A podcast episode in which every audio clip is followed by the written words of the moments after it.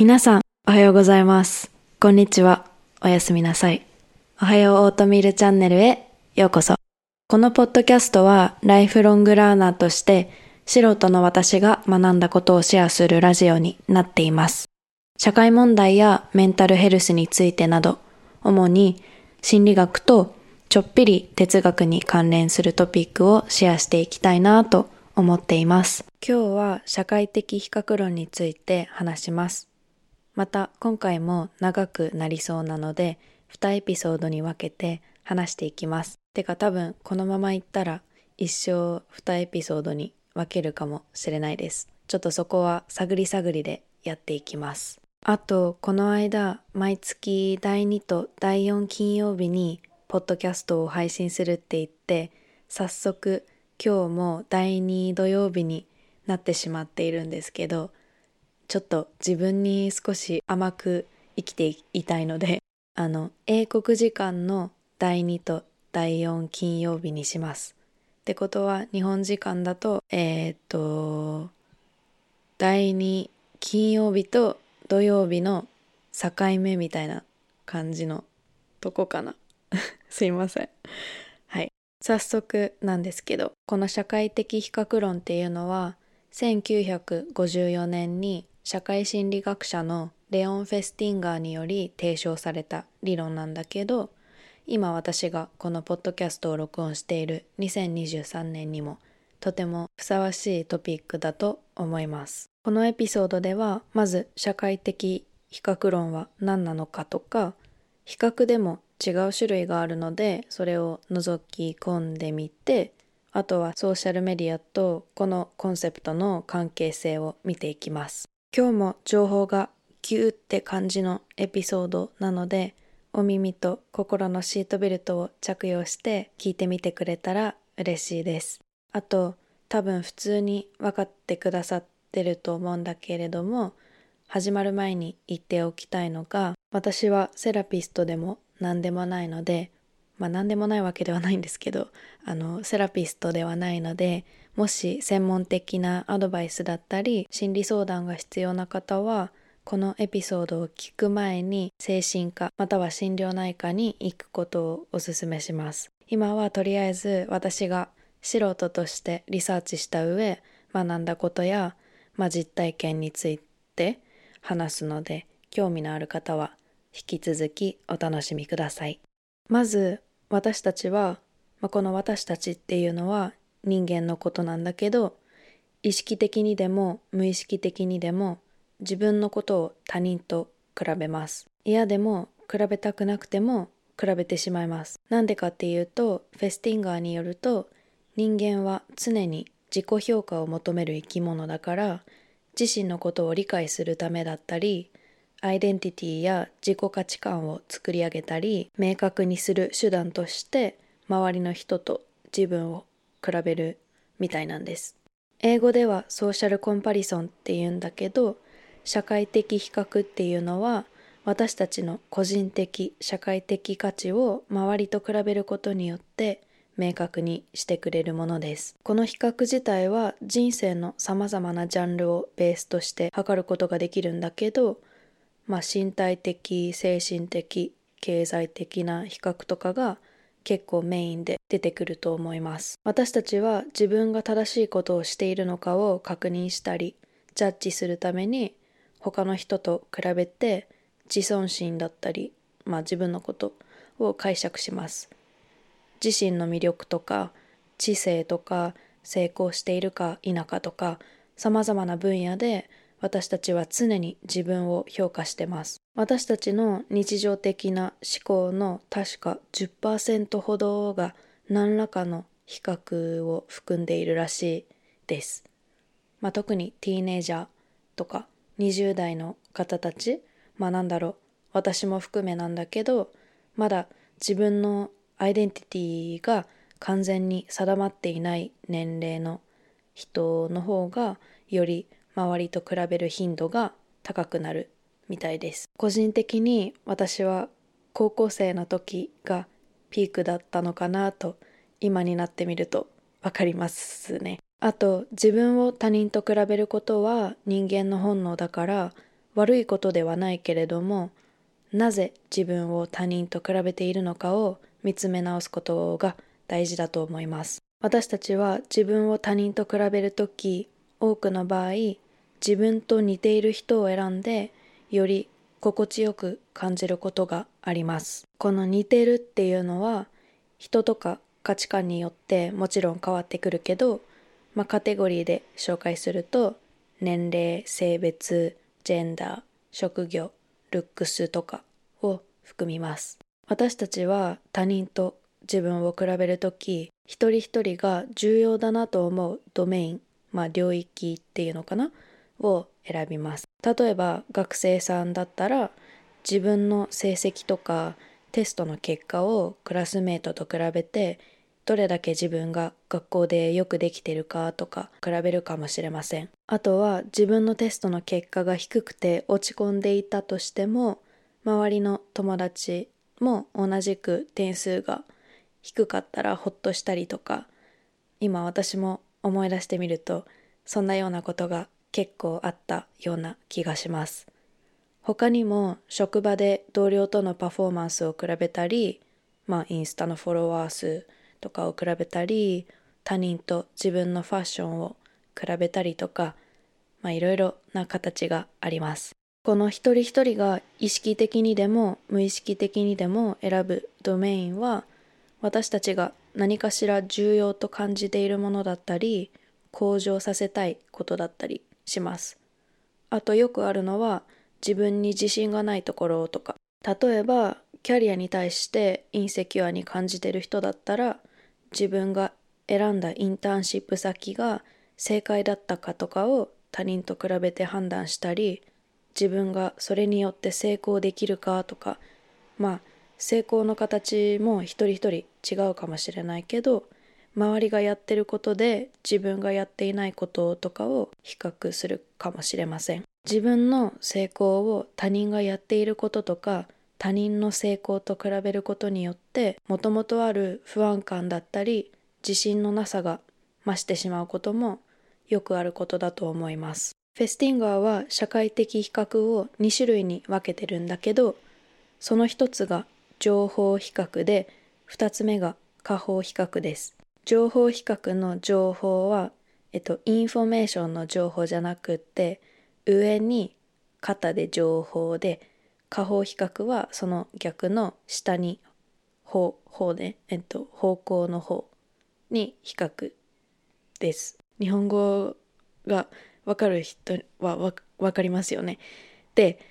えっ、ー、と例えば私が試験で60点を取ったとして私の友達が70点だったとします。で、私はこの友達を見て、次頑張ろうっていう気持ちになったら、これは情報比較になります。つまり、えっと、情報比較っていうのは、その時自分よりもベターだなと思う人だったり、上に見てる人、まあ尊敬する人とかと自分を比べることを言います。社会的比較論について考えるとき多分最初に思いつくのはこっちの情報比較なのではないかなと思います。テストの点数以外にも友達が例えばブランド物のバッグやお財布を持ってたり古着とか何でもいいんだけど、まあ、私物とかでも人間は他人と比べることがあります。ここで嫉妬とかにつながる場合もあれば特定の心理学者によるとこの情報比較は一人一人のモチベーションを上げることによって向上する力があるとも言われています。誰かを尊敬することによって自身の目標を達成するためにこの比べる相手がモデルという形でインスピレーションになったりもするからです。誰かに憧れてアーティストになったりスポーツ選手を目指したりとか他人から影響を受けることも情報比較のうちに入るのかなと思います。最近だとこの間マレーシア人女優のミシェル・ヨーさんがあのアジア人初としてアカデミー賞主演女優賞を受賞されたじゃないですか。であの彼女のスピーチで「夢は大きく持てば必ず叶う」っていう証ですみたいなあのことをおっしゃってて私は今別に女優を目指してるわけではないけれども有色人種のものとして、まあ、有色人種だけじゃないけど、まあ、女性としてすごい感じたものがあるし私も頑張ろうってすごくインスパイアされました。こんな風にロールモデル、まあ、自分がお手本として見る人は私たちの人生において大事な存在になります。情報比較することによって自分をより優れている状態、まあ、アップグレードできるし何か生活において満足していない領域があったとしたらこのロールモデルたちがやる気を起こさせてくれる場合があるということです。相手と比べることによって前に進もうって思う気持ちが芽生えるのは多分人間の本能だしこれをいろんな会社が理解してるからあの会社の組織内に健全な競争環境が作られるのではないかなと思います。あとこの間ブラウン大学経済学部のエミリー・オスター教授の論文をちょびっと読んだんだけど彼女が行った研究はインドの低所得世帯にケーブルテレビを備え付けることによって女性のステータス、まあ、女性の社会的地位に違いが出てくるかっていうものをあの見るものだったんだけど、まあ、簡単に説明するとテレビを設置した家としなかった家を比べてみると設置した家庭の方が家庭内での暴力とか DV のあの女性被害者が減ったりあとは今まで見てこなかった娘の健康だったり教育に力を入れる家族が増える傾向にあったみたいなんです。ケーブルテレビを設置するだけで今まで見てこなかったアメリカのソープオペラ、まあ日本でいう朝ドラみたいなものとかコメディとかドラマを見るようになってまあ自分たちとは完全に違うライフスタイルだったり女性がもっと社会的にリスペクトされてる姿を目にすることができたからではないかとオースター教授は結論で言ってるんですけどこれも情報比較のめちゃ素晴らしい使い方だなと思いました。でも情報比較はやっぱり一人一人の視点だったりすでに存在している自信の有無によって捉え方は変わってきます。例えば自分の容姿にあまり自信がない人が自分よりも可愛いとか美人だって思う人の写真を見れば悲しい気分になってしまうこともあるし自分が未熟であるって信じ込んでしまったりなんだろう人間として不十分な感覚が生まれてしまう可能性があります。逆にもし自信がある人だったら同じ写真を見てあこの人と私似てるとかその写真の人と自分を比べることによって自身の見方を高める場合もあります。私は本当に今だから言えるっていうかめちゃめちゃ個人的なんですけどあの高校生の時にクラスメートの女の子たちが本当にマジでみんな可愛くてあの当時私は自信のかけらなんか一切なかったから毎日のように情報比較をしてました。あの今はもう少し健康的なマインドにはなってると思うんだけど。Anyway まあこの情報比較は見方捉え方によって自己啓発に使えることもできれば高校時代の私みたいにネガティブ思考に陥ってしまったり最悪の場合は自分を嫌いになってしまうケースも出てきてしまいます。はいそして次が下方比較。情報比較の説明を最初にした時にテストの点数の話をしたと思うんだけど同じ例えを使うとすれば私がまた試験で60点を取ったとしてそれよりも成績が落ちることを恐れている場合自分より悪い成績まあ例えば50点だったクラスメートと比較してあ私の方がマシだって思えたりまあ少しほっとしたりするかもしれません。これが下方比較になります。情報比較と下方比較の違いはそれらが私たちの自尊心にどのような影響を与えるかだと言われています。まあ多分、自信の捉え方とか他人をどう認識するかによっても結構変わってくると思うけど、下方比較は即時心地いい気分にさせてくれることもあるけれども、ネガティブな側面ももちろん存在します。本当の本当に最悪な場合、他人の失敗を自分の成功と勘違いしたり、他人の不幸を自分の幸せと間違えて捉えてしまう場合もあります。自分の自信を高める方法が、もし自分よりも何らかの測り方によって低い地位だと捉える人と比べることでしかできなかったら、それはそれで問題があるし、無意識だとしても他人を下げることになるから、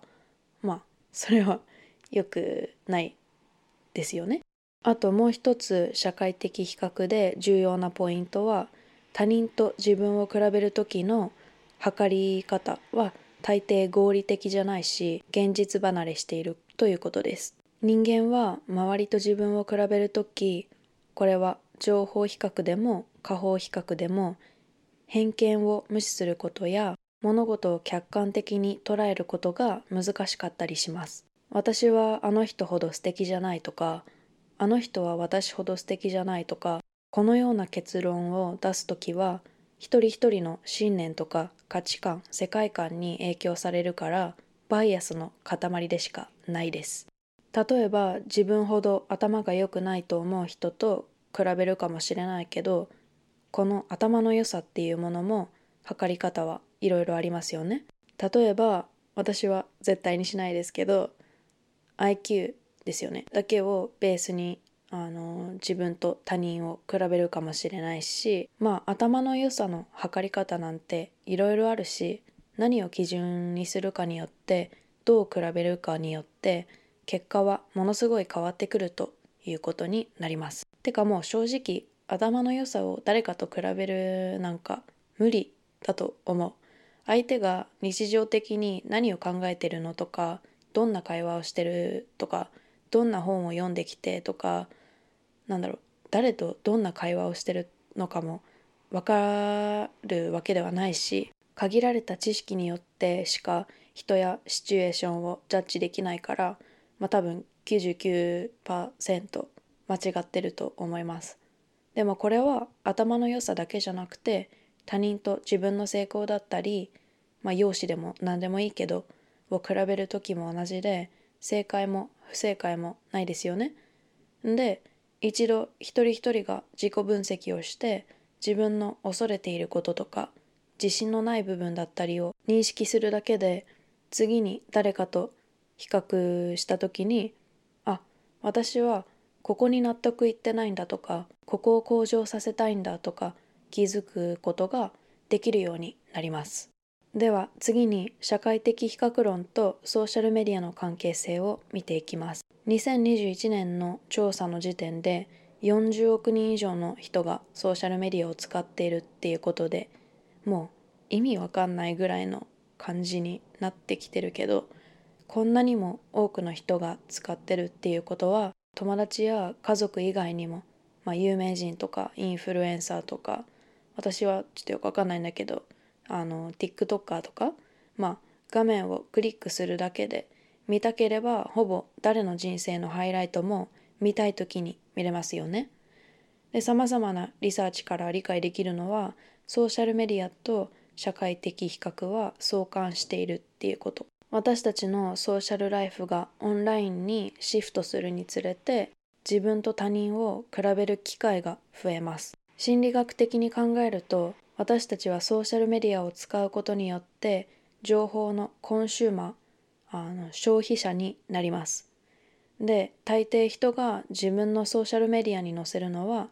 ポジティブだとかハッピーな瞬間や写真とかストーリーだったりするから、下方比較よりも、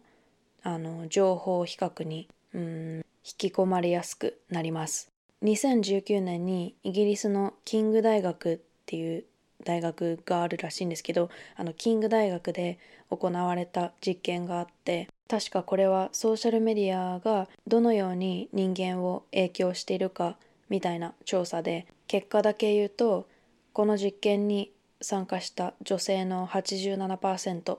男性の65%がソーシャルメディアを使用するときに自分と他人の体を意識的にでも無意識的にでも誰かと比べているっていうことが分かったらしいです。ポピュラーメディア、まあ広告とかそういう媒体で使われるモデルさんとかの写真をフォトショップしてもいいか否かみたいなエシックス的な倫理っていうのかな倫理的なディベートとか最近だと結構よく聞くけどやっぱり発信者側特に社会的に脆弱な立場にいる人たちを影響できるような立場にいる人たちが責任を持ってコンシューマーのことを考えることが大事だと思います。でまあその消費する側の人間としてきちんと彼らの影響力とかを踏まえた上でさまざまな情報を吸収することが大切だと思います。あと同じ実験で Facebook を常時使ってる人は他のユーザーの方が幸せだと信じている、まあ、信じ込んでいる人が大半だということも分かったそうです。まあ多分インスタとか今だと TikTok とかまあ分かんないけどで同じような実験をしても多分同じような結果になると思います。ソーシャルメディアが引き起こす情報比較が益よりも害をもたらすことは多分誰しもがびっくりすることではないと思います。例えばまためっちゃ個人的な話をすると私は無茶食い障害っていうものに結構長い間悩まされてきたんだけど、まあ、例えば私みたいな人がやっと健康的な生活を始めよう、まあ、ジムに通おうでもいいけどって決めたとする。んでインスタを開くと友達でもインフルエンサーでも、まあ、誰でもいいけど例えば2年以上とかジムに通い続けてる人の投稿を目にしたとします。ここで私が健康的なマインドであればそういう投稿を見てあこれ私にでもできるっていうモチベーションを高めることができるけどもしそうでもなかったら自分が相手と比べてなんだろう自分が弱く感じてしまったりそういう人たちの投稿がネガティブな感情の元になっちゃうなんだろう閲覧注意が必要になるみたいな感じになるかもしれません。本当にひどい場合はせっかく自分で決めたゴールが他人によって台無しになってしまうし自分の幸福度が見るものだったり比べる相手によって変わってしまうからゴールが一定値に定まらずなんだろうブルズアイが一生動き続けてしまう状態になってしまいます。結構いろんな研究から理解できるのはソーシャルメディアを閲覧している間多くの人の気分だったり、まあ、自信コンフィデンスが急激に下がってしまうということです。で多分多くの場合は社会的比較が何らかの形で関わっているからだと思われます。メンタルヘルスにも悪影響を与えるししかも特に心の健康状態があまり良くないほどソーシャルメディアは依存しやすいから負のサイクルになってしまいます。ではなんで自分を他人と比べ続けてしまうのか。どうすれば比較を減らすことができるのか。次回のエピソードで見ていきたいと思います。